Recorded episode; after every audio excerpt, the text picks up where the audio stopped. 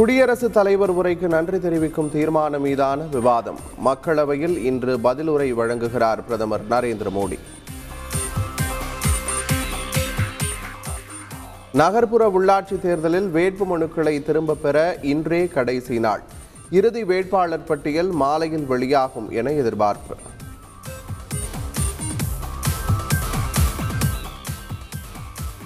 NEET மசோதாவை மீண்டும் ஆளுநருக்கு அனுப்பி வைப்போம். உள்ளாட்சி தேர்தல் பிரச்சார கூட்டத்தில் முதலமைச்சர் ஸ்டாலின் பேச்சு.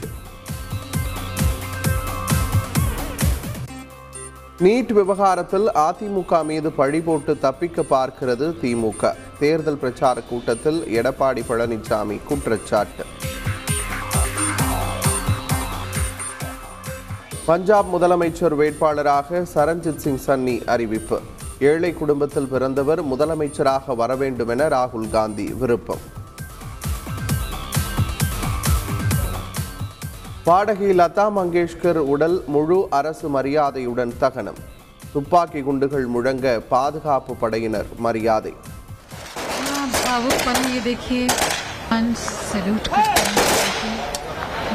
हाँ,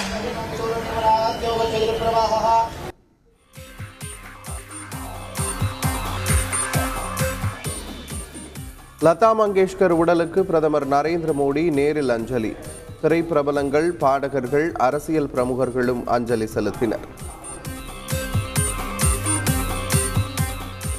ஸ்புட்னிக் லைட் தடுப்பூசிக்கு இந்திய மருந்து தர கட்டுப்பாட்டு ஆணையம் அனுமதி. ஒரு முறை மட்டும் பயன்படுத்தினாலே எதிர்பார்த்தல் கிடைக்கும்.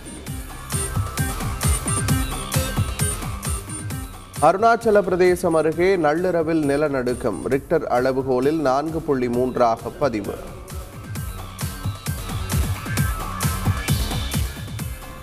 ஏஐஎம்ஐஎம் கட்சி தலைவர் அசாதுதீன் ஓவைசி கார் மீது துப்பாக்கிச் சூடு நடந்த சம்பவம். நாடாளுமன்றத்தில் இன்று விளக்கம் அளிக்கிறார் உள்துறை அமைச்சர் அமித்ஷா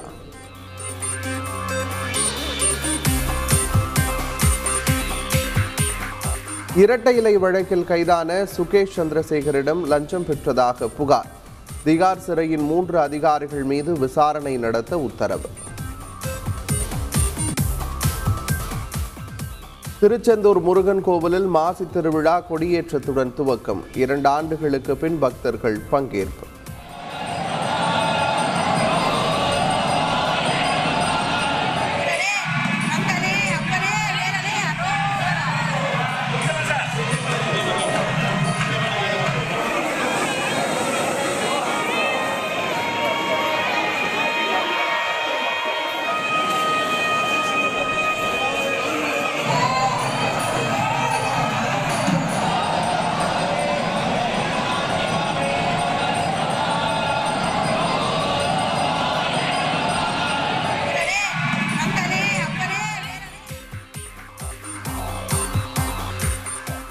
மேற்கிந்திய தீவுகளுக்கு எதிரான முதல் ஒருநாள் போட்டியில் இந்தியா அபார வெற்றி. ஆயிரமாவது ஒருநாள் போட்டியில் வெற்றியை பதிவு செய்தது இந்திய அணி.